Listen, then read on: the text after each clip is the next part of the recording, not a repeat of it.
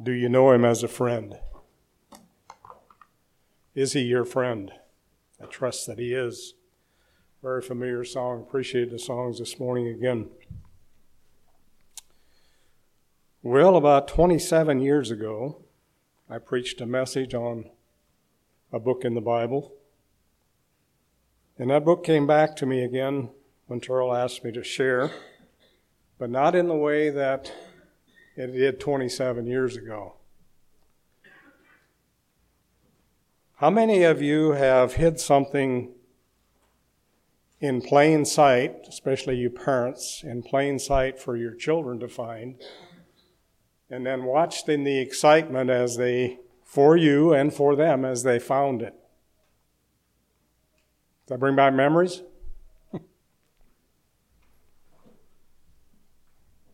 I guess that's a little bit the way I am when I find things in the Bible that are in plain sight.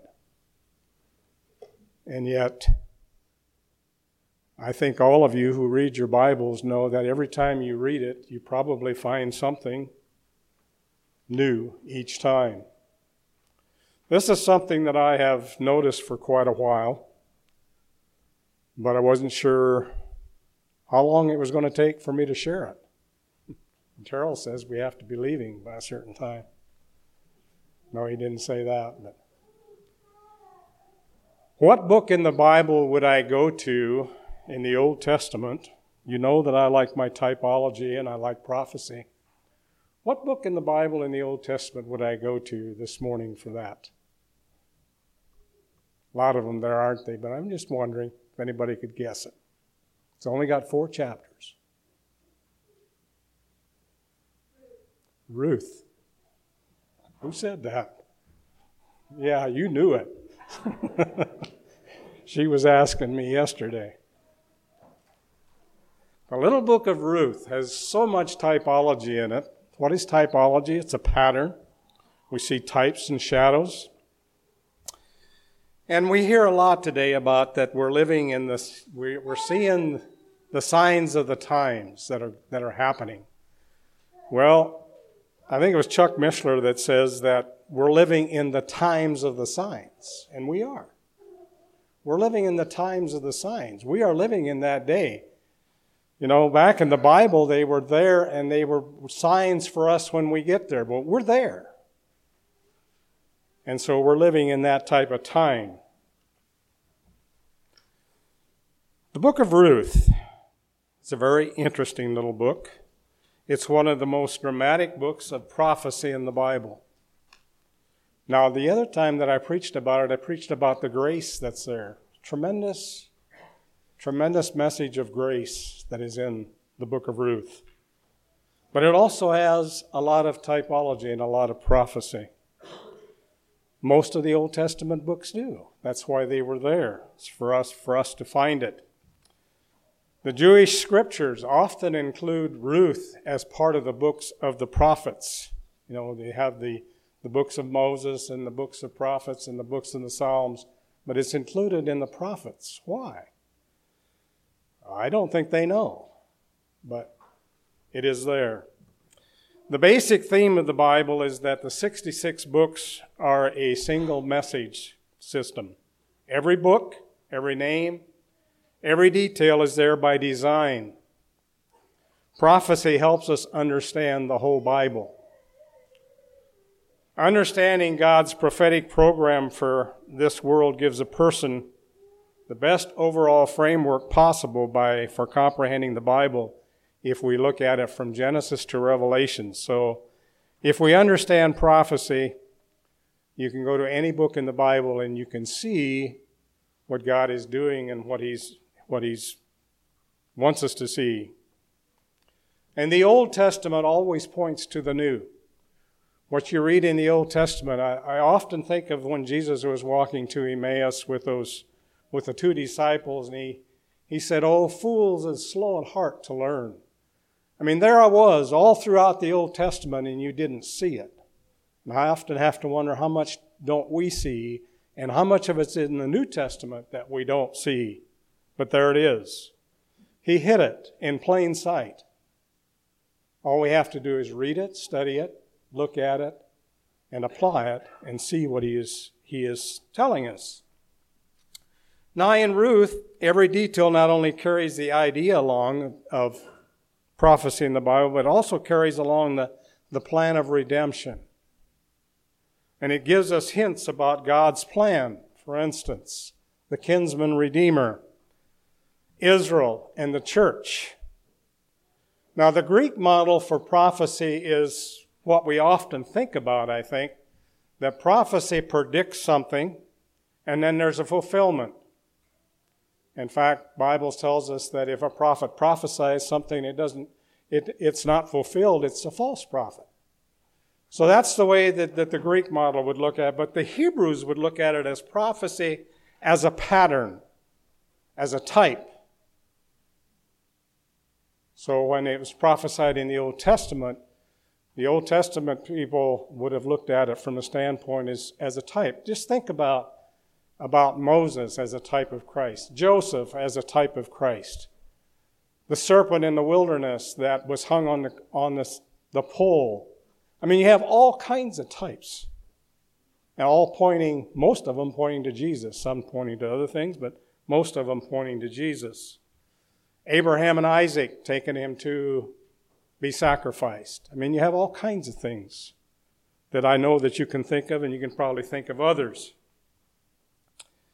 The book of Ruth is in the days of ju- when the judges ruled. It's an ultimate love story. A message there, some of the verses are often used in weddings. Yes, it's an ultimate love story, but at the prophetic, personal level, the book of Ruth is one of the most significant books for the church. What he means for the church. The church wasn't even mentioned, but the church was hidden in the Old Testament.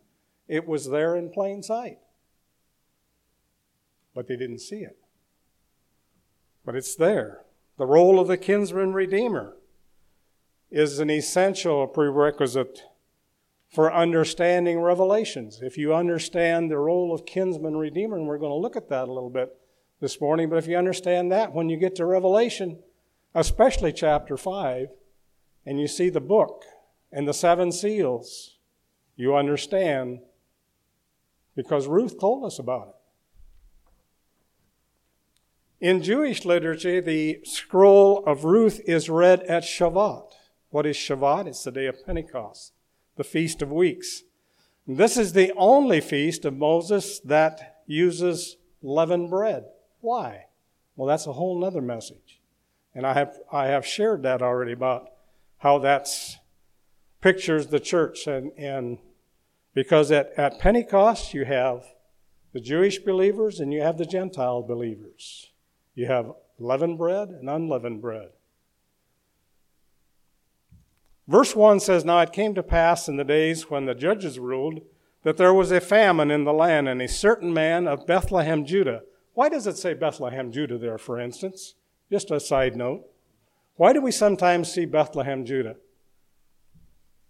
Was there another Ju- Bethlehem? Yes, in Zebulun. In the land of Zebulun, you see that in Joshua 19, there was a Bethlehem there. That's why Scripture specifically says we're in Bethlehem, Judah. And for those of us who have been to Israel, when we were out in the in the shepherd's fields, we were in Bethlehem, Judah. We were probably in Boaz's fields. They believe that, and I believe that it's very possible. So the first sentence here tells us, first verse tells us what the incident is, where it took place, when it took place, and generally how and why it took place. In chapter 1, we see in the days of, that Judah, the judges ruled. And if you look at the last verse of the book of Judges, just before that, what do you read? The people did what was right in their own eyes. That's the, that's the kind of setting that the book of Ruth is all about. Everybody else was doing what was right in their own eyes.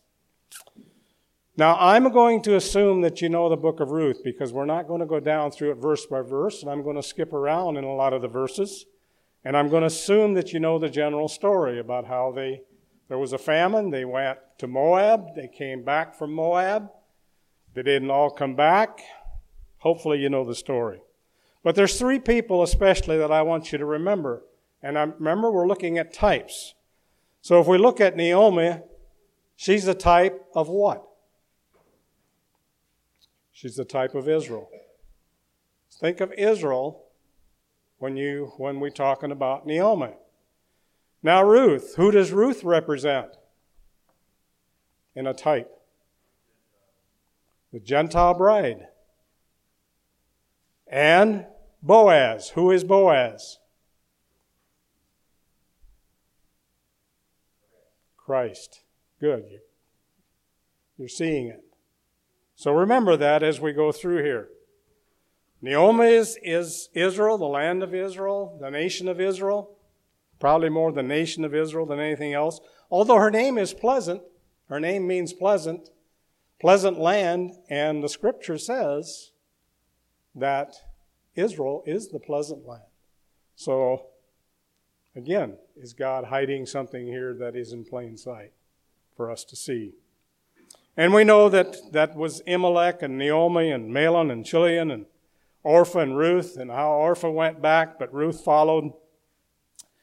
Verse 22 uh, in chapter 1 says, So Naomi returned and Ruth, the Moabitess, her daughter-in-law with her, which returned out of the country of Moab, and they came to Bethlehem in the beginning of the barley harvest. Keep that in mind. They came back in the beginning of the barley harvest.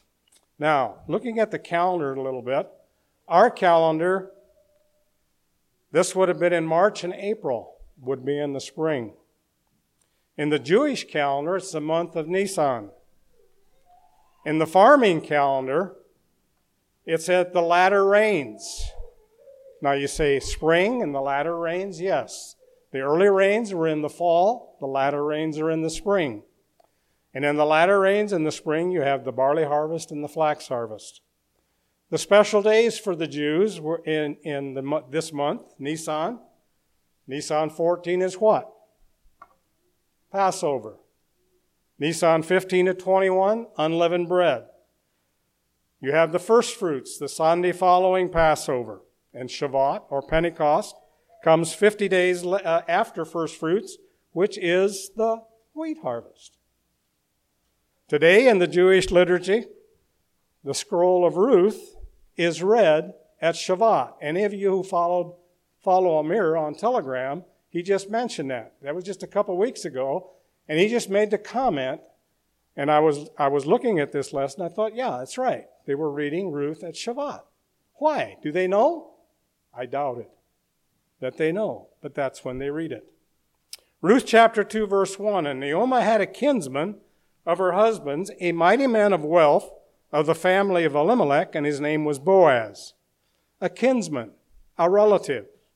The term also implies strong and strength. He was a mighty man. Remember, he's Christ, type of Christ. The blood relationship was with, was with Elimelech, not with Naomi. Potentially, he could be a kinsman redeemer of the tribe of Judah. Boaz's name means in him there is strength. His name is not only important in Ruth, but his name was also chosen by Solomon for one of the two pillars of the temple, remember? So Boaz was a kinsman. Who's our kinsman?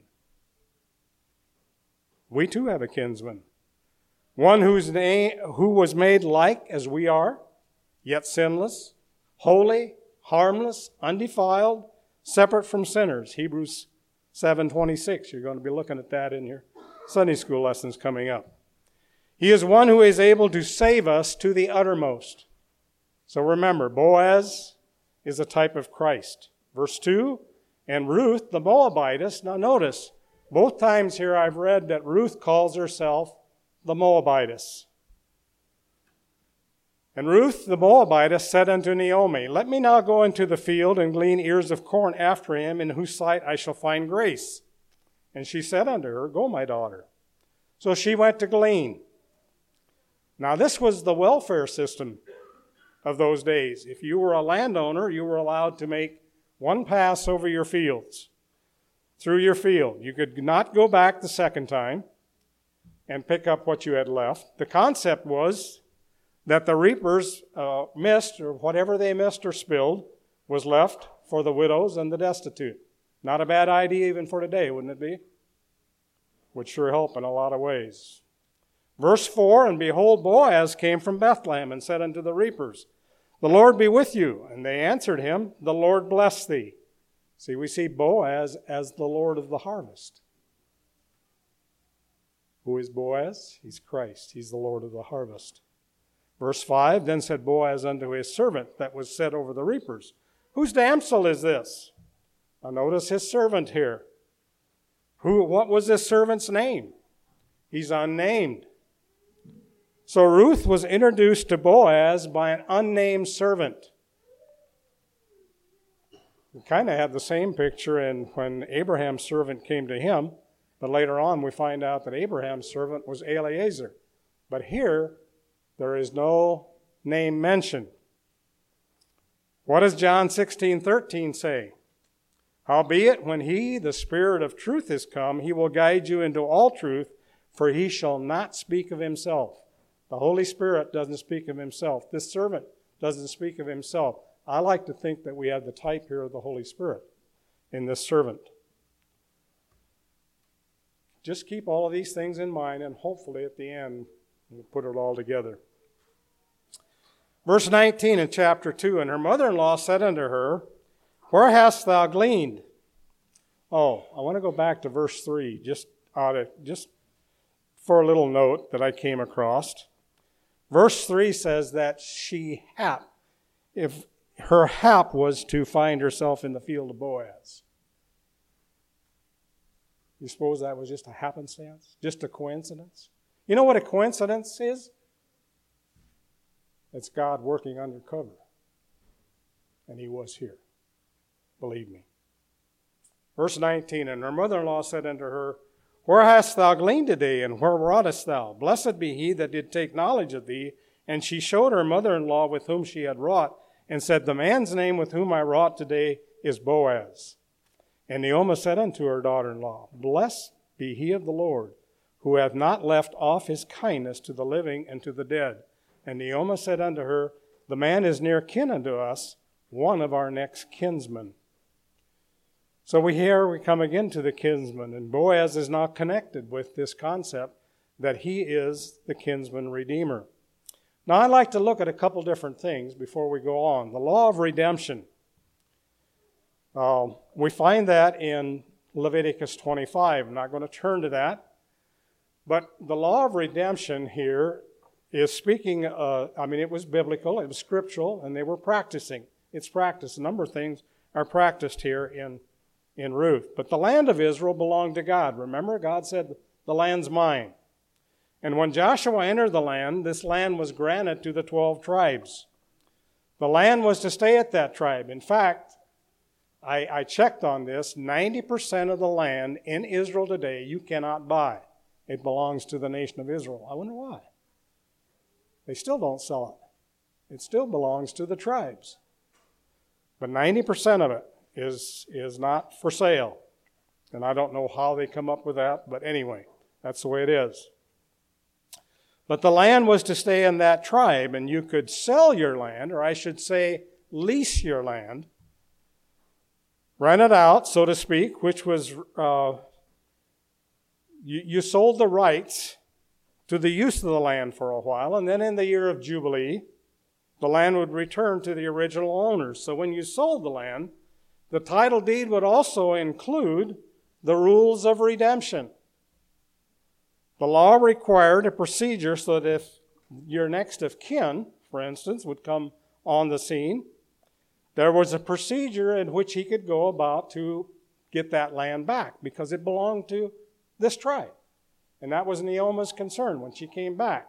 She didn't have an heir. Her sons had both died. There was no heir for her to reclaim her land. That's why she said, Boaz is our next of kin. He's the one that can redeem the land back because this land is ours. But she had no one to do that at this point. Um, remember, even Jeremiah, he bought some land when they went into captivity. And he bought it for what reason? Well, it was one thing. God wanted them to see that they were coming back, but there was a procedure there on the scroll of the lease that would tell them how they could redeem his, his relatives. Jeremiah wouldn't be coming back, but there was, a, there was a procedure for them to get the land back, and that was very important to them. And you, again, you see that in Revelation 5, where you have the book, which is, has seven seals and is written within and without. The backside told you how to go about it, and the inside gave you the, the, the, re, uh, the redemption of the land. There was also the law of the Levirate marriage. Now, that has nothing to do with the tribe of Levi. It appears that way, but it's the law of Levirate marriage. You find it in Deuteronomy 25. And the, the word means, is Latin for a husband's brother or brother in law. The Levirate marriage dealt with a situation where there, you had a widow with no child. Now, if she had a child, she had someone to take over the land. But if she had no child, then this law came into being. She could go to the next of kin and put a claim on him to take her, take her to wife and raise up children for her family. See, it's all about the land. Keep that land. He had to meet three conditions to, to make it work. First, he had to be a near kinsman, he had to be a close relative. Second, he had to have the means to perform. In other words, he had to have the money or whatever it took, whatever the procedure was, he had to have that to get it back. And third, he had to be willing. It was not required. He had to be willing. If he chose not to, then he had to remove uh, his shoe and give it to her as a symbol of shame. He had failed to do his kinsman part. And so that was the Levirate, the law of the Levirate marriage. And we see that in Ruth. Then you have the laws of or we have the laws of ancient Israel here. We have the laws of gleaning, which we looked at, how they went about gleaning it. The land in chapter 2, you have the Levirate marriage in chapter 3, and you have the law of redemption in chapter 4. Now, going back to Ruth chapter 3, verse 1. Then Naomi, her mother in law, said unto her, My daughter, shall I not rest for thee? Shall I not seek rest for thee, that it may be well with thee? Now, the word rest here in the Hebrew it actually is in the context that refers to the condition of rest and security or of marriage. And that was already implied back in Ruth chapter 1. I mean, she was concerned about Ruth getting married. Naomi was old, too old to bear a child, but Ruth was available. She was younger. Naomi was faced with three issues how could the name of Elimelech be maintained among the tribes of Israel since both her sons were now dead? Number two, what steps should be taken to protect her inheritance, her inheritance of the land? And number three, how could she provide rest and security or marriage for her faithful daughter in law, a daughter in law that had stuck very close to her? So, a marriage between Boaz and Ruth would solve all three problems. And mother in law Naomi was busily thinking, I'm sure. This also meant that Naomi could renounce her own claim to Boaz as a close relative and give it to Ruth. Because she was, as I just mentioned, she was much younger. Verse 2 And now is not Boaz of our kindred, with whose maidens thou wast? Behold, he winnoweth barley tonight in the threshing floor. I had to wonder if it was the same threshing floor that David later on bought.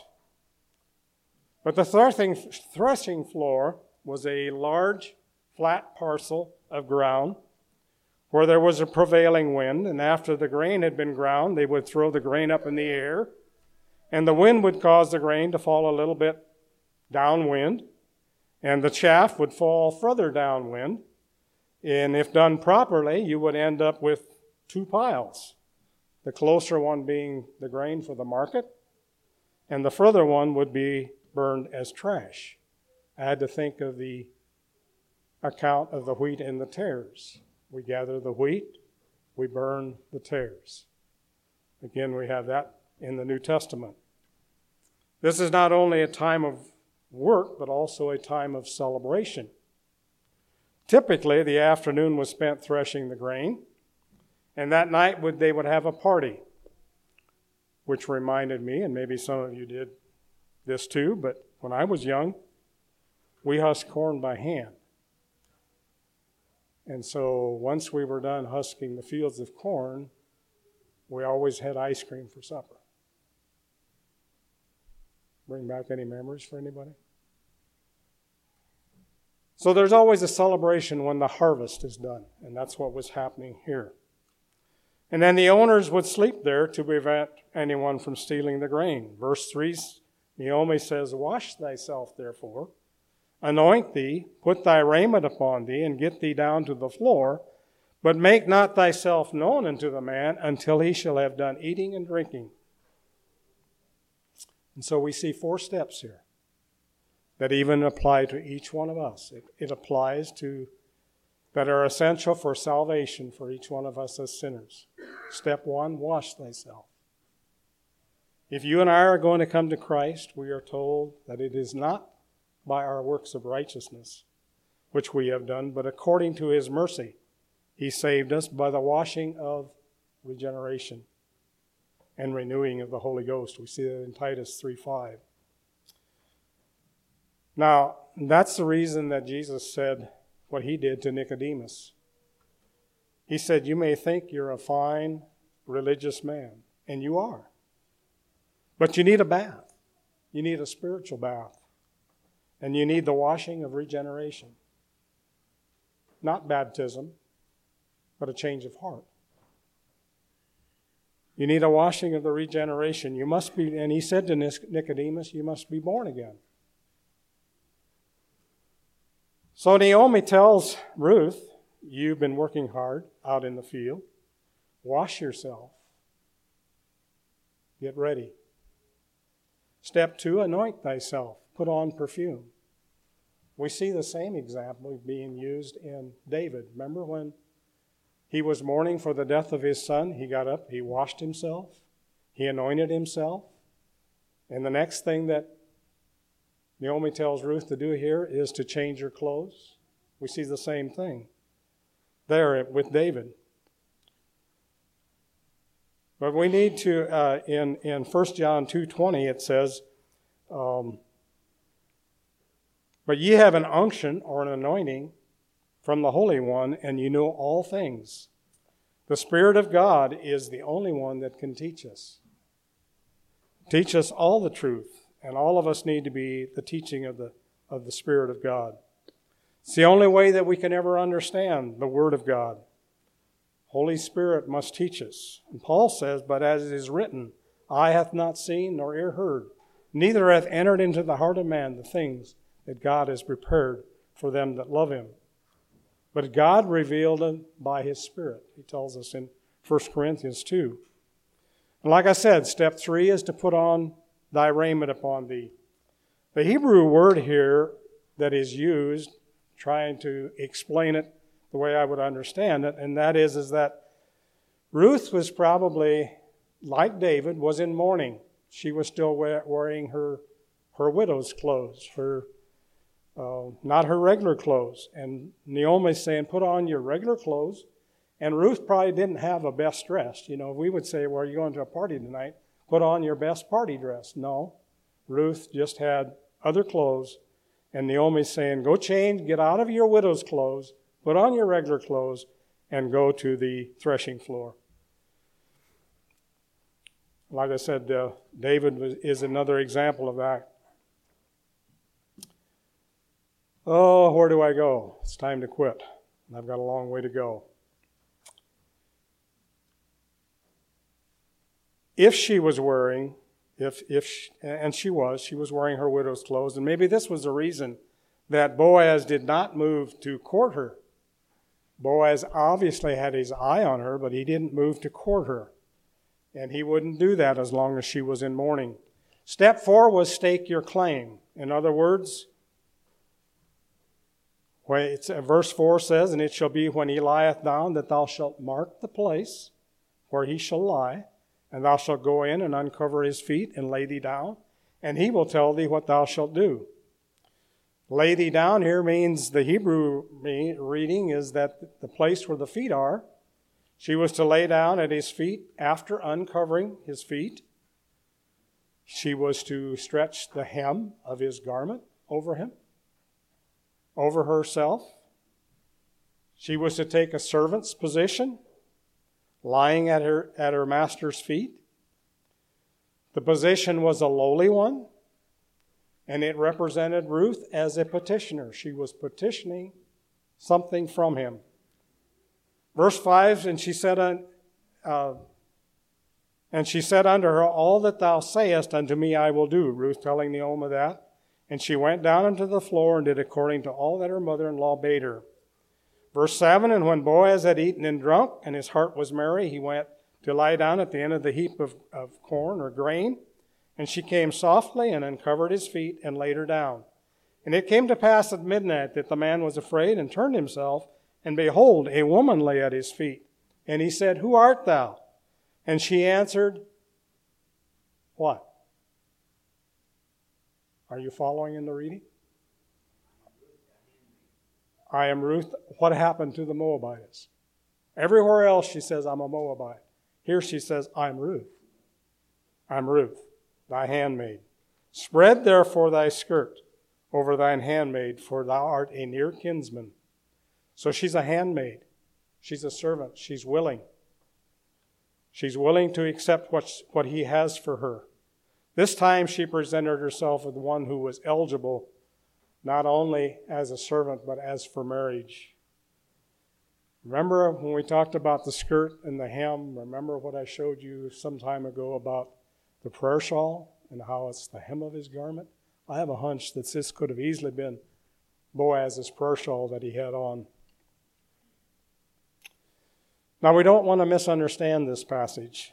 In our culture, it would seem that she was propositioning him here, but there's a lot more going on here than that. So, when Ruth says this to Boaz, she's making a claim on him to take her to wife because he is obligated under the law of the Levirate marriage. No matter how much Boaz loved Ruth, he had to await for her to move. He had to await on her. And we'll look at that just a little bit later. So, how about you? We have, you and I, you know, we have a near kinsman.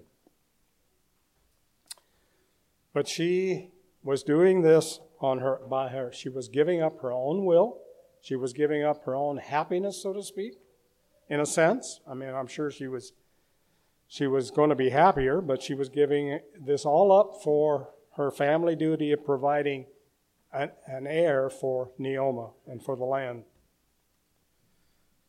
In chapter 4, like I said, we see the redemption, and Boaz confronts the, the, the nearer kinsman. There is one that is nearer. Remember the story? The nearer kinsman is willing to redeem the land, but he's not willing to redeem uh, uh, Ruth. He's not willing to take her as a bride, so he yields up his shoe to enter the to uh, not to go, go into the obligation, and then of course immediately Boaz steps up and he purchases the land and he purchases Ruth as his bride. Again, reminds me of the parable in Matthew 13, the pearl of great price. He sold everything for to get the pearl of great price. Now the land stands in the family, and Ruth becomes one who can bear the heir. The nearest kinsman here, I believe, represents the Mosaic law. To begin with, he's nameless again. And it was impossible for the law to redeem us. It's made very clear in the New Testament. Therefore, by the deeds of the law, there shall no flesh be justified in his sight, for by the law is the knowledge of sin. Romans 3:20. The law was never given to be a redeemer. The law was given to reveal our true condition. The law was given to reveal of our condition in the situation that we, we find ourselves in. It was a ministration of death, according to 2 Corinthians. The law was never a savior. The law actually condemns us rather than saves us. So I think we see a picture here, a type of the Mosaic law. And of course, we need a redeemer. So Christ, like Boaz, is not free to move on on uh, your behalf until you claim him as a kinsman redeemer. Have you claimed him as kinsman redeemer? There's nothing he can do until you step out and claim him. I mean, he has already done it, but there's nothing more that he can do, I should say. Christ died on the cross for you. He said, Behold, I stand at the door and knock. If any man hear my voice and open the door, I will come into him and will sup with him and he with me. We read that in Revelations 3:20. But he will not force the door down. It's your move. It's my move. So this morning if you're here and you haven't claimed that kinsman redeemer, Jesus cannot come in to your heart until you open it up for him to come into your heart. Now, some observations that I'd just like to go over. So, in order to bring Ruth into contact to Naomi, Naomi had to be exiled from her land. Remember? Naomi came in contact with Ruth after she left the land. Ruth is Israel. Our, Ruth is the Gentile bride. Ruth is, Naomi is Israel. In 70 AD, Israel was exiled from her land, basically. But what the law could not do, grace did. Ruth, the Gentile bride, does not replace Naomi. Notice that in this story, and it's also true. You know, you've heard me say that often. The church has never replaced Israel. We see that here again. Ruth learns Boaz's ways through Naomi. You say, what? The Gentile bride? The Gentiles learn from Israel? Where did Jesus come from? Where does our Bible come from? It comes from the Jews, right? So Ruth learned Boaz's ways, learned Christ's ways through Israel. Naomi meets Boaz through Ruth. Naomi meets Boaz through Ruth. Israel learns about Christ through the Gentile bride. Right? What, is, what does Paul tell us in Romans? Salvation has come to the Gentiles to provoke them to jealousy. We have a responsibility to make Christ known to the Jews. Are we doing our part? I trust that we are. The least we can do is pray for them. That's a lot. But we need to pray for them. No matter how much Boaz loved Ruth, he had to await her move. We've already talked about that. And Boaz, not Ruth, confronts the nearer kin- kinsman. Christ, not the church, takes care of the law, takes care of Satan or anything else you want to put in there. And Ruth's social uh, progression is just like ours. She was a foreigner in chapter 2. She was a lower servant in chapter 2. She's a maidservant in chapter 3. And she's a bride in chapter 4. See the steps that we go through? Now, in chapter 4, verse 16, we see that Naomi took the child and laid it in her bosom and became nurse unto it. And the women, her neighbors, gave it a name, saying, there is a son born to Naomi, and they called his name Obed, which is the father of Jesse, the father of David. And so he says she's in the lineage of the genealogy of Christ. Now, something that I want you to notice there is if you read on in the chapter after verse 16, or maybe after 50, I'm not sure exactly the verse, but you hear no longer of Ruth. Why? Why do you not hear of Ruth after, after the baby's born? After she's married. It's not after the baby's born, it's after she's married. Do you hear of the church after the rapture? After the wedding? No. You don't hear of the church in Revelation after the wedding until you get to the millennial kingdom. And so, again, we have some, some very interesting types here. I hope you caught some of these types. Out of the land of, of Moab, and Ruth suffered a lot. She lost three of her families, a type of the Holocaust. The Holocaust contributes to the Jews' return in 1948. When did they return? May 14th in the spring at the barley harvest. That's when they returned. And those, uh, another thing we can look at is the fig tree. The fig tree, of course, was born in 1948 there, which is, is national Israel. And it says that this generation shall not pass away. Brothers and sisters, I think we are that generation. We will not pass away until we've seen all these things. This was a short time from the time that they came back from the barley harvest to the end of the wheat harvest. She was married. That's a very short time. We have a very short time from 1948 till this is all going to take place, I believe. So let's just keep that in mind.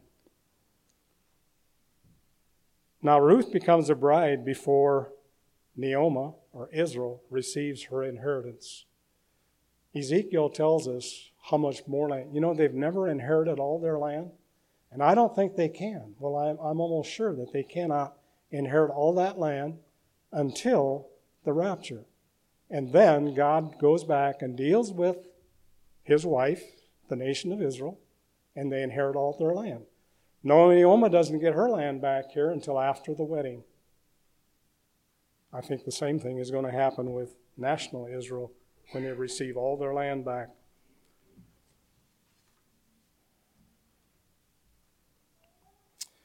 Titus 2:11 to 14 read and, and basically here in closing says for the grace of God that bringeth salvation hath appeared to all men teaching us that denying ungodliness and worldly lusts we should live soberly, righteously, and godly in this present world, looking for that blessed hope. I trust this morning that you again see that blessed hope that we have and the glorious appearing, which we are going to see very soon, of our great God and Savior Jesus Christ. Verse 14, who gave himself for us that he might redeem us from all iniquity and purify unto himself a peculiar people zealous of good works.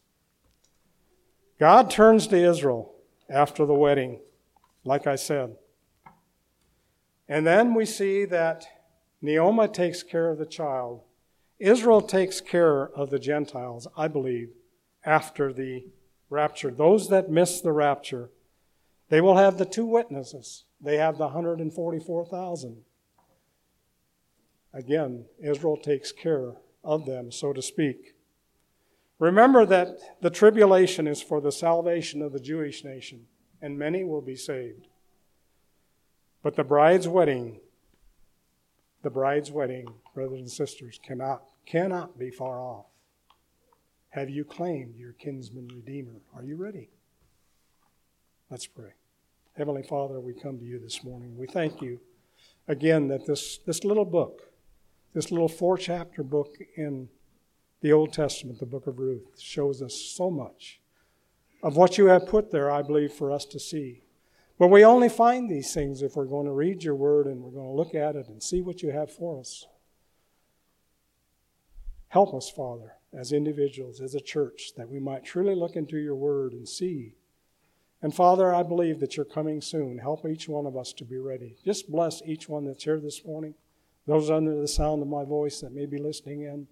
Father, that we truly are looking forward to that blessed hope and that time that you are gloriously going to appear and we will go home to be with you. Just guide us and direct us.